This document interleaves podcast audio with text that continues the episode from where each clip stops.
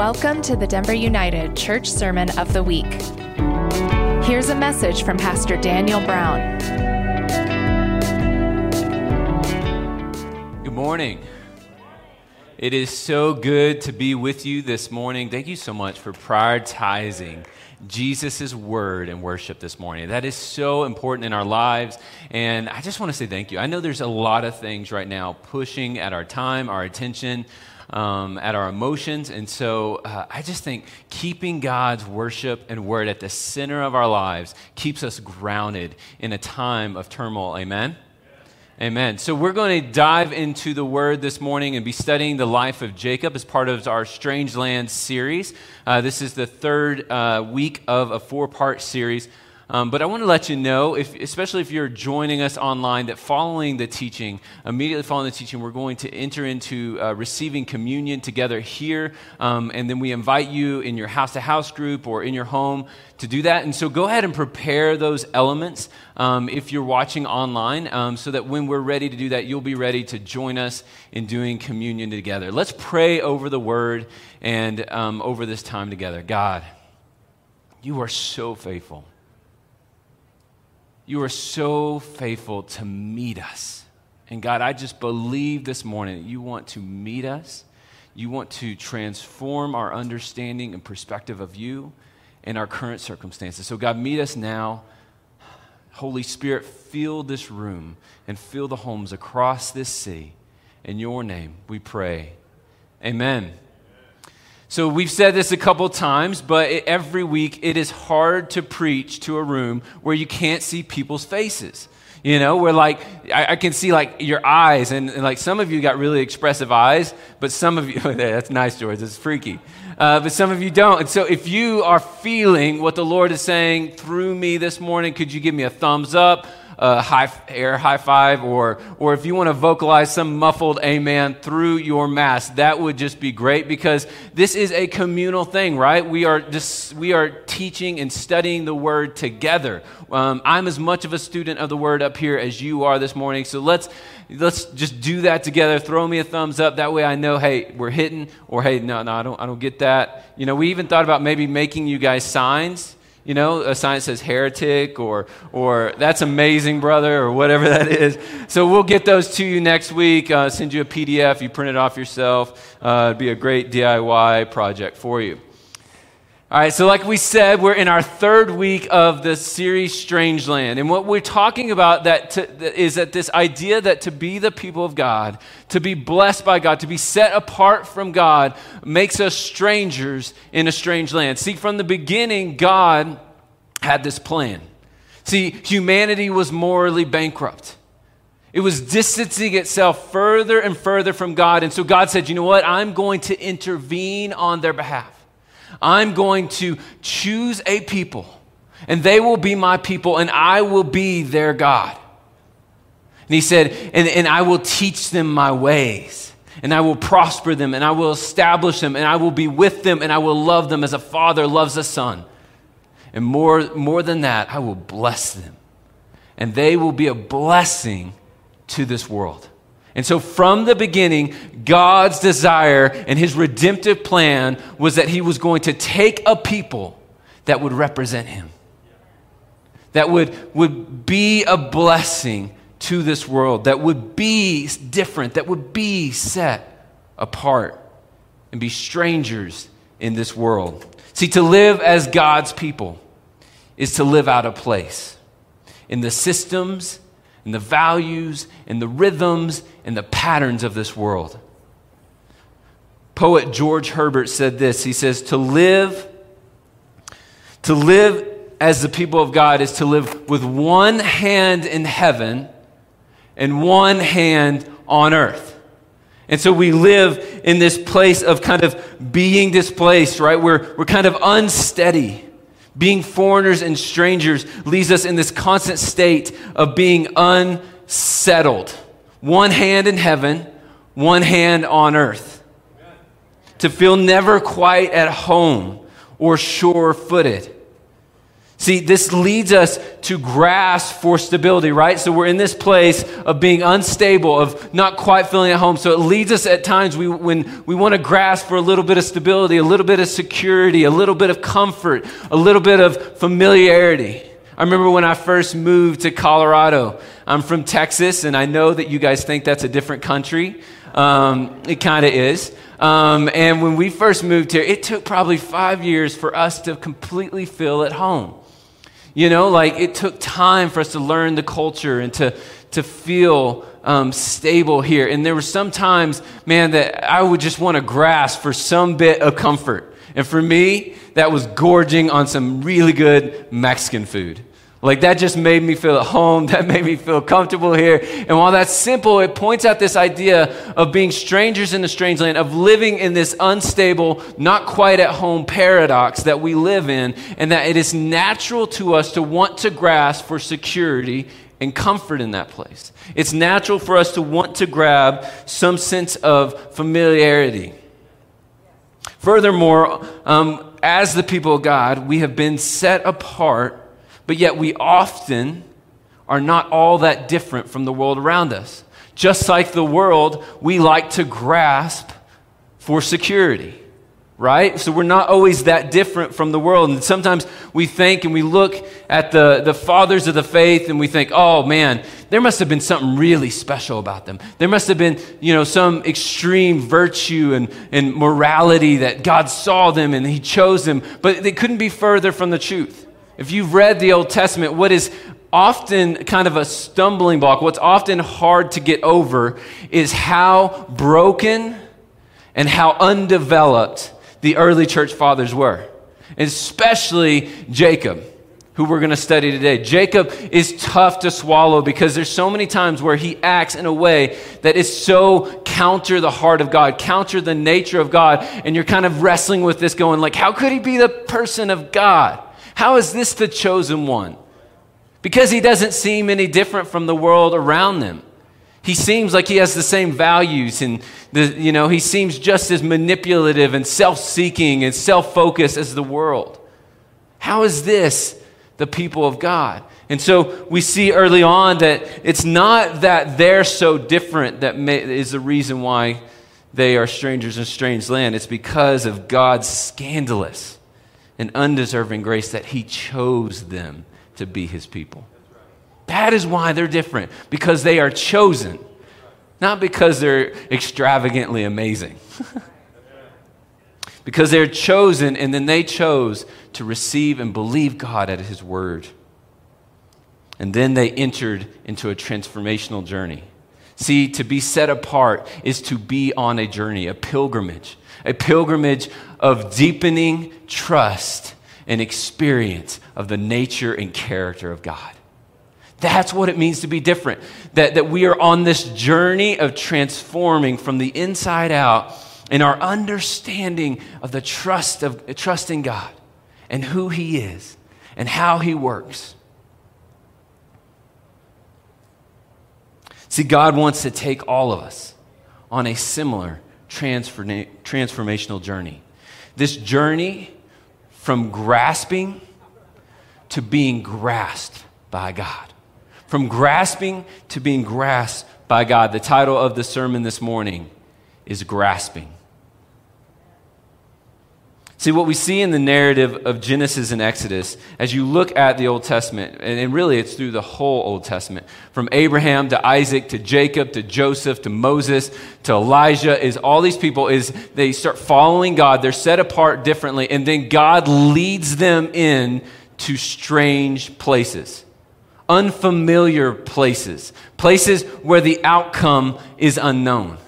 And see, what he's doing here and what he does for us is that he leads us into uncomfortable places, unfamiliar places, because he's wanting, for the purpose of wanting to develop our deeper understanding of what it means to trust him. And then he's wanting us to have a divine experience of who he is.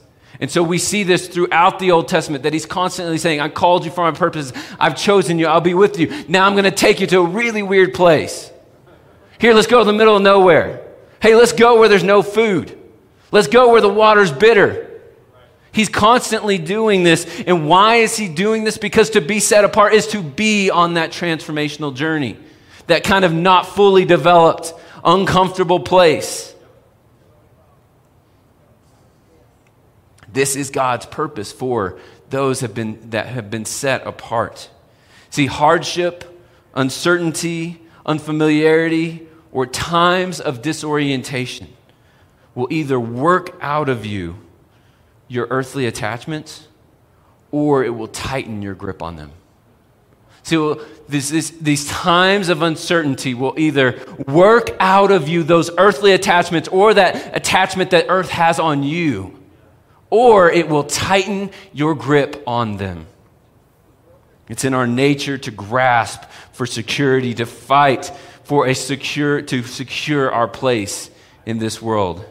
Yet to be different, to be set apart, is to be called by God into a deeper trust and a deeper experience of His reality. And as we look at Jacob, we'll see um, that his life is defined by the struggle, it is defined by grasping his whole life. That is the theme of Jacob's life. So much so that even his name means hill grabber, supplanter. Um, he, he's this, he comes out of the womb literally grabbing at the heel of his brother, grasping at the heel of his brother's heel as he comes out of the womb. See, he's constantly striving to establish his place and receive his blessing and the promise that he's been promised. That is the theme that you will see throughout Jacob's life. And Jacob's story is not all that different from ours. As human beings, it's so natural for us to grasp for that security. Jacob and his family are a frightening picture of the ways we grasp, the ways we circumvent, the ways we try to earn the blessing, the security, and the love we so desperately want. So we're going to see that this morning as we read the text. And I want, hope that you'll see yourself in Jacob's story. That you won't just see, oh, this Jacob guy, he's just really jacked up. But you'll see in the story the ways in which you grasp for that blessing of the Father, the ways you grasp for that security in this life. So let's read the text. We're going to be in Genesis chapter 25. So if you want to go ahead and turn there in your Bible chapter 25. So, we're going to cover about 50 years of Jacob's life. And what I encourage you to do, if you have your physical Bible or your Bible on your phone, that you would just open that up and just keep it open and just kind of follow along with me because we're going to cover a lot of text in a short amount of time. And I think that as you do that, uh, it'll be easier for you to track along with me. Sound good?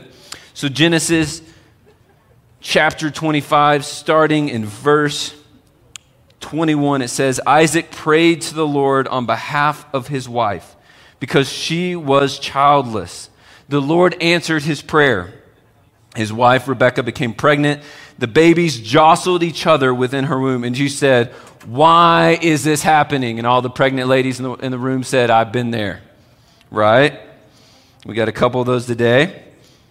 So she went to inquire of the Lord. The Lord said to her, Two nations are in your womb and two people from within you will be separated. One people will be stronger than the other, and the older will serve the younger. When the time came for her to give birth, there were twin boys in her womb. The first to come out was red, and his whole body was like a hairy garment. Well, so he was a looker, right? Here comes out this little baby red Chewbacca. You know, you know, we got baby Yoda. I think it's time for a baby Chewbacca. I think he'll be just as cute. He comes out, he's red, he's hairy, he's a real looker. I, okay, first of all, could you imagine being the midwife in this room? All right, so first, baby Chewbacca comes out, and then we read, then his brother's grasping his heel. This is a weird situation, right? So, so baby Chewbacca's born. Um, his whole body's covered in a hairy garment, so that they named him Esau. After this, his brother came out with his hand grasping Esau's heel. So he was named Jacob. Jacob, uh, Isaac was six years old when Rebekah gave birth to them. The boys grew up, and Esau became a skillful hunter, a man of the open country, while Jacob was content to stay at home amongst the tent. Isaac, who had a taste for wild games, loved Esau, but Rebekah loved Jacob. Once, when Jacob was cooking some stew, Isaac, uh, Esau came in from the open country famished. He said to Jacob, Quick, let me have some of that soup, some of that red stew you got there. Jacob replied, First, sell me your blessing, your birthright. Look, I am about to die, Esau said. What good is my birthright to me? But Jacob said, Swear to me first. So he swore an oath to him, selling the birthright to Jacob. Then Jacob gave Esau some bread and some lentil stew. He ate and drank and then got up and left. So Esau despised his birthright. So, what we see here immediately in the text uh, is that we're introduced into a super messy, a super broken family. Right out the gate, right? You see this brokenness and you see this mess, and you're like, man, how can God use this? We get this sense that God, though, however, is up to something. From before Jacob even comes out of the womb, um, God does something unexpected. He does something different. He defies the cultural norms of his time and chooses the second born. See, God often does that. He's, he's different from the world. He often goes against the cultural norms of our time. Second, he goes against what the natural intuition of humans are, which is to choose the better looking. Well, maybe not in this situation. To choose the stronger, to choose the more capable, to choose the older brother. But he goes against human perception and he does something different. See, immediately out the gate, we see that we're different because God is altogether different. Right out the gate, we see that God's ways and his reality are very different from ours. So Jacob's born, uh, much like all of us, into a very broken family. He lacks his father's love and his father's affection and attention. And for all the families in the room, for all of us dads and moms that feel like we've screwed up our kids royally, this gives us hope that God can bless the world no matter how many times we've screwed up. We've said stupid things, right? We said things that are not the heart of God in our anger, in our frustration. Am I the only one in the room that's done that? God can still use your family to be a blessing in this world. Amen?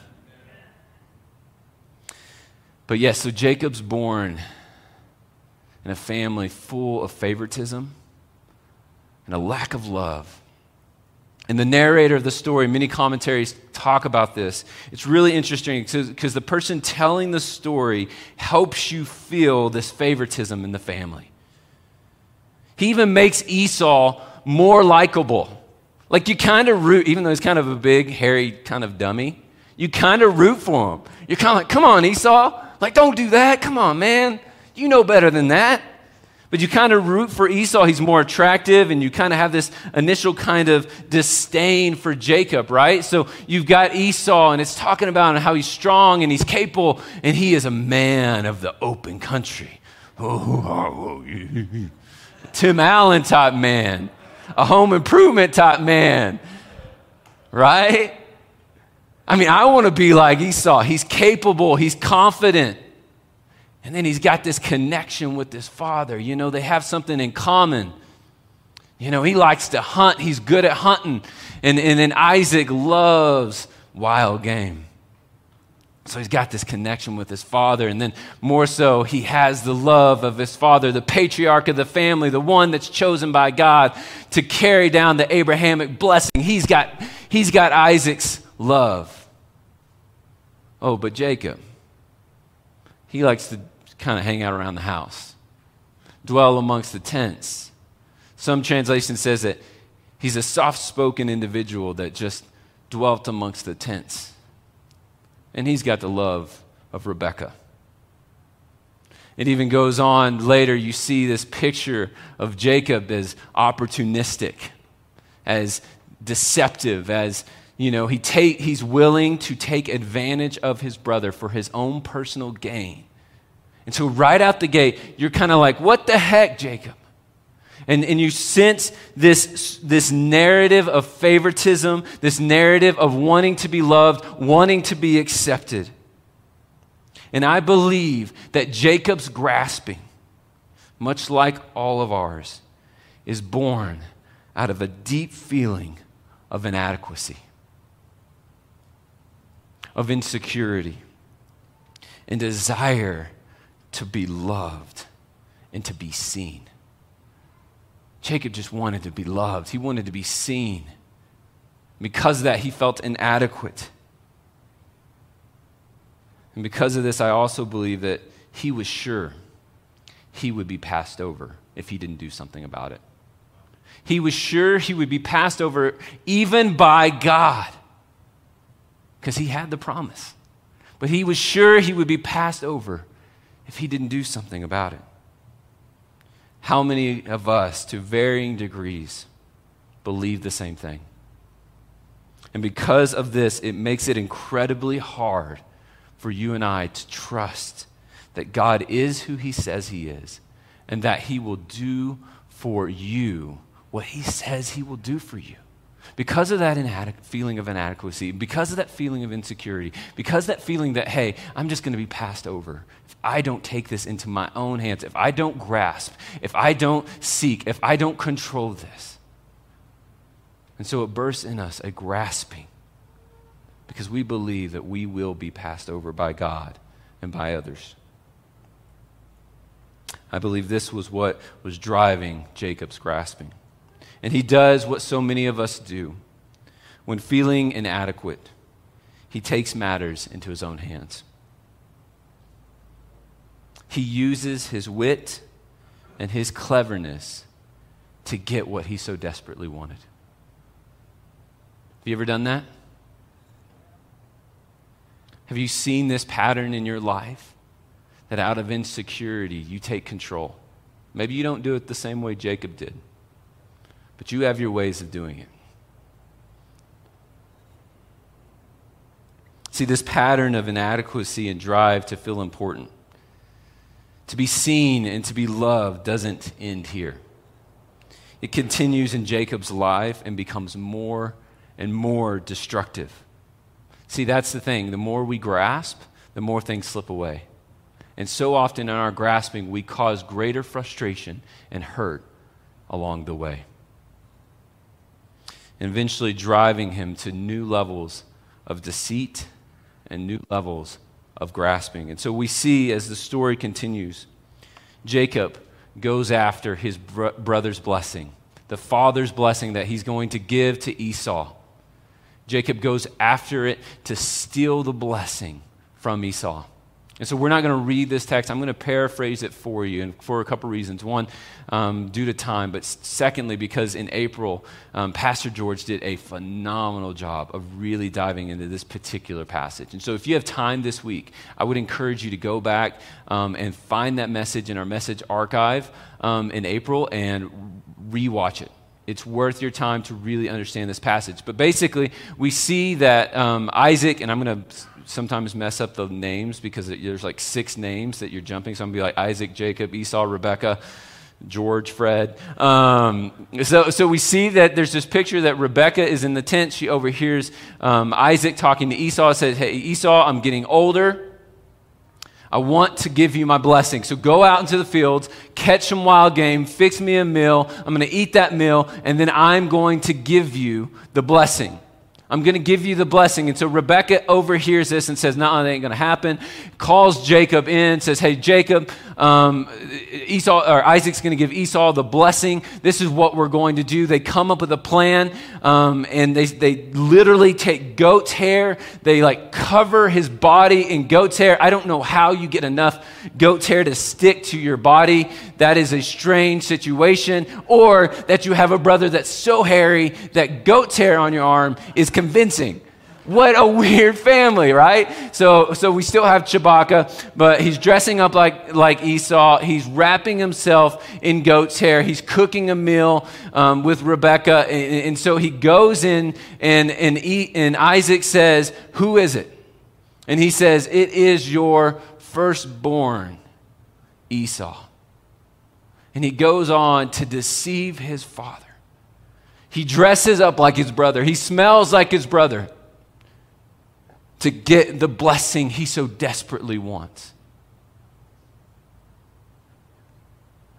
And Isaac takes him through a series of questions and said, Hey, well, you, you, you feel like Esau, you smell like Esau, but you kind of sound like Jacob. So Jacob, uh, just your son, firstborn. and there's this moment where Isaac says, Come in. He's going to give him a kiss. And he kisses him, and then he blesses him. But he's not blessing Jacob, he's, he's blessing Esau.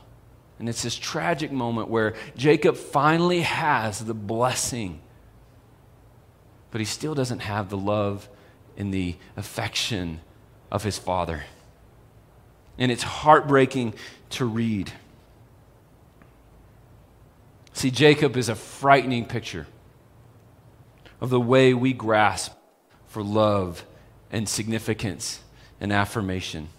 See, we, like Jacob, are grasping for blessing. Often dress up and pretend to be someone or something we believe is more lovable and acceptable than who we are. We dress up, we pretend we become something that maybe we are not, are not fully. We can't be genuine. We can't be authentic. We can't let people see our flaws. We can't do this career path because that, that won't get enough recognition. That won't provide enough security, even though maybe that's what God's called us to do. So we pretend. We live with a lie that we cannot be our unmasked selves and be blessed. We can't be our genuine selves and be truly loved and accepted. That's what Jacob thought. I have to be my brother. I have to be my brother to get the blessing of my father. What ways do you believe this morning you need to project yourself to be loved? What ways this morning do you believe you need to project yourself to be loved? Because we all do it. For so long in my life, I thought that I always had to be mature. I always had to be put together. I always had to be the stable one.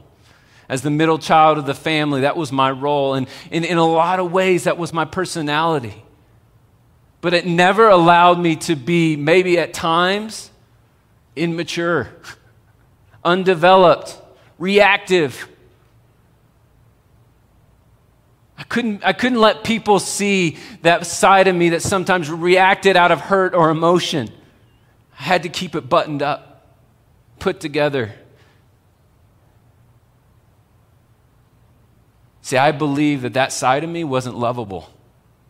That side of me was not acceptable. And so when I did react, when I did act out emotion and immaturity, I just had so much shame. Do you guys have something like that? Have you ever experienced that? And so I was grasping for affection by putting forth this false self, this manicured version of myself. What ways do you believe you need to project yourself to be loved? See, you will make little progress in the journey of faith, in experiencing God's life, and relinquishing and trusting Him, and, gra- and, and, and stop grasping until you have looked at your own story, looked at your own brokenness, and, and, and really come to familiar yourself with the ways in which you grasp. God wants to transform that. But it requires a self awareness, it requires a going into the hurt and the brokenness of your story. It, it requires going into the parts of you that are a little bit ugly and saying, God, if I'm going to trust you, I've got to see what my hand's holding on to. Because you, you can't let go until, until you know what you're holding on to. So, what do we do? How do we grow from grasping to trusting? From grasping to being grasped by God. So, we pick up the story in Genesis 28. Genesis 28, verse 10. If you want to turn there in your, your Bible, Genesis 28, verse says Jacob left Beersheba and set out for Haran. When he reached a certain place, he stopped for the night because the sun had set. Taking one of the stones there, he put it under his head and lay down to sleep. I want to stop there for a moment. What we see up until this point is Jacob goes after his brother's blessing. Esau says, You know what? I'm going to kill you, Jacob. And so, this grasping, this deception has led to, like we said, a wake of destruction to the point where, where Rebecca and, and, and Esau, uh, Rebecca and Isaac send Jacob off to find a wife. And this is the tragedy of the story. The one person that loved Jacob, his mama, he would never see again. By the time he would return, she would be gone. His brother hates him.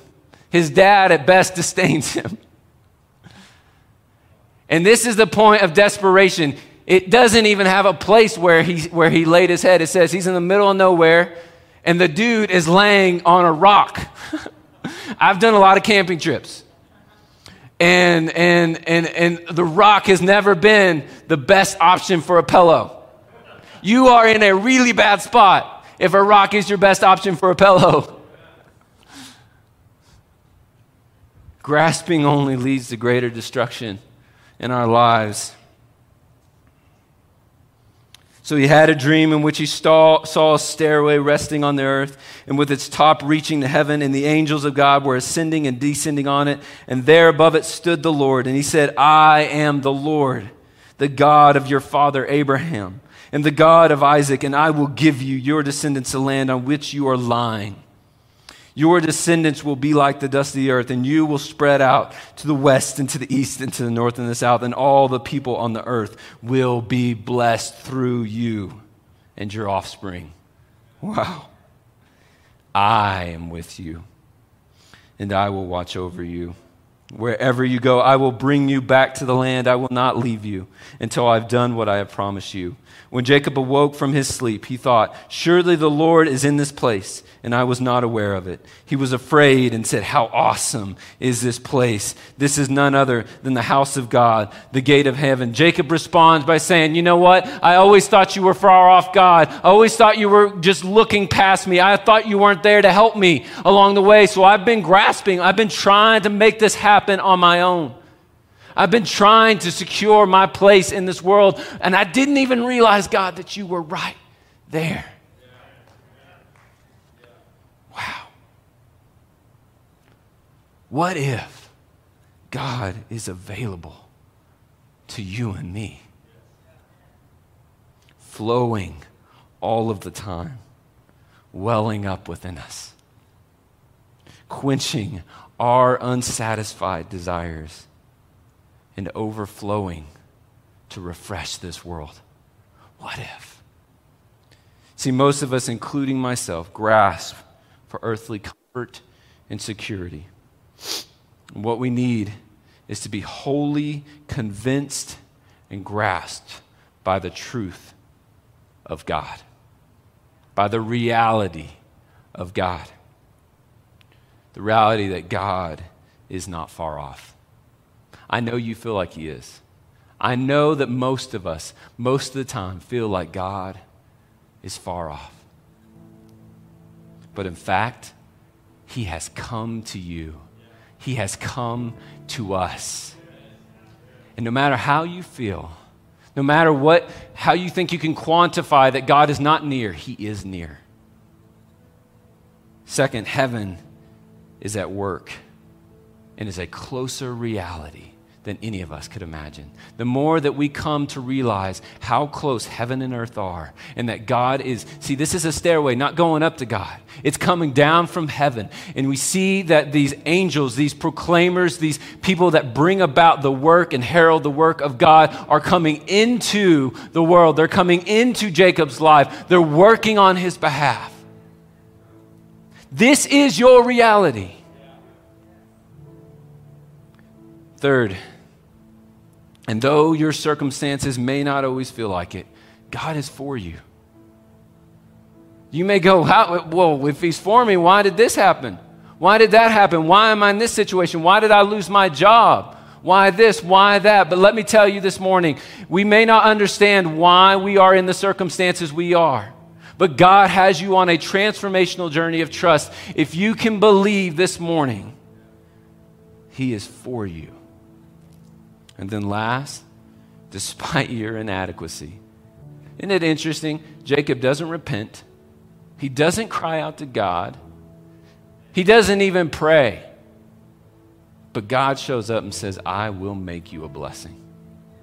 Despite your inadequacy, He can make you and I a blessing. See, we will not start grasping for this world until we have been radically, have a radical inversion of our reality. You can try to be different all you want, but it's when you encounter the reality of God. When you see and feel the closeness of His divine work. When you hear His assurance that He is for you that is when you cannot help but live differently and be a stranger in this world. I just want to encourage you this morning don't settle for just knowledge of God. Go after the transformational experience of His presence. Amen? Grasp for that. If you're going to grasp for anything, grasp for that in your life in uncertain times, in, in, in moments where you feel insecure. Grasp for that. We're going to close this morning in this teaching by taking communion with a passage from Galatians chapter 3. So if you got your communion elements here in the room, go ahead and grab those, pull those out.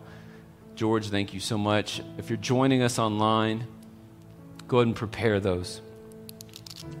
You can go ahead and remove the first layer to expose the bread.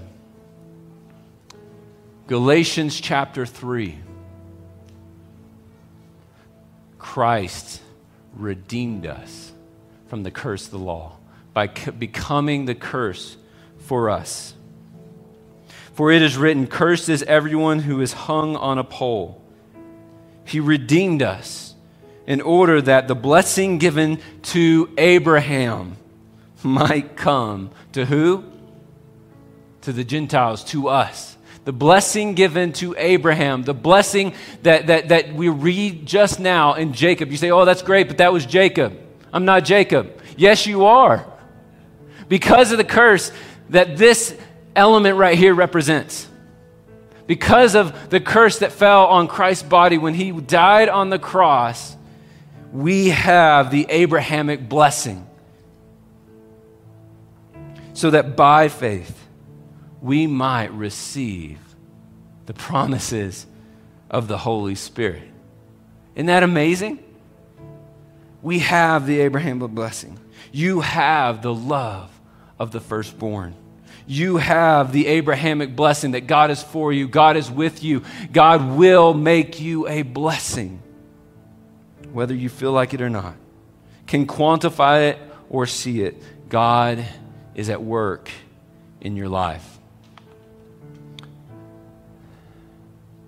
And that's why Christ said, My body is broken on your behalf. My body took on the curse of sin and death so that the doorway of heaven might be open to you. And as we take this bread that was broken, let us remember that cursed body. That God took on our cursed coats so that we might receive the blessing of the Father. Let's take and eat the body of Christ.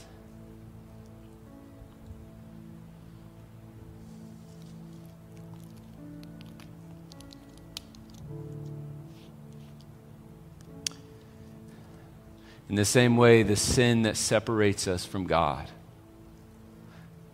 the grasping, the brokenness, Christ's blood came to heal, to set us free, and to wash over.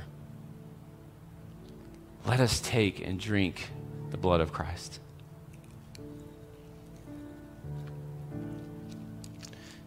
God, we thank you for the Abrahamic blessing. God, I admit I stand in awe of the fact that you are right here, that your heaven's work is, is so near us. And God, I just pray that this week that we would be able to grasp a little bit more of the reality of you, God, of these truths, that it would transform us, that it would make us different. In your name we pray. Amen. We hope you've been encouraged this week. For more information or to submit a prayer request, go to denverunited.com.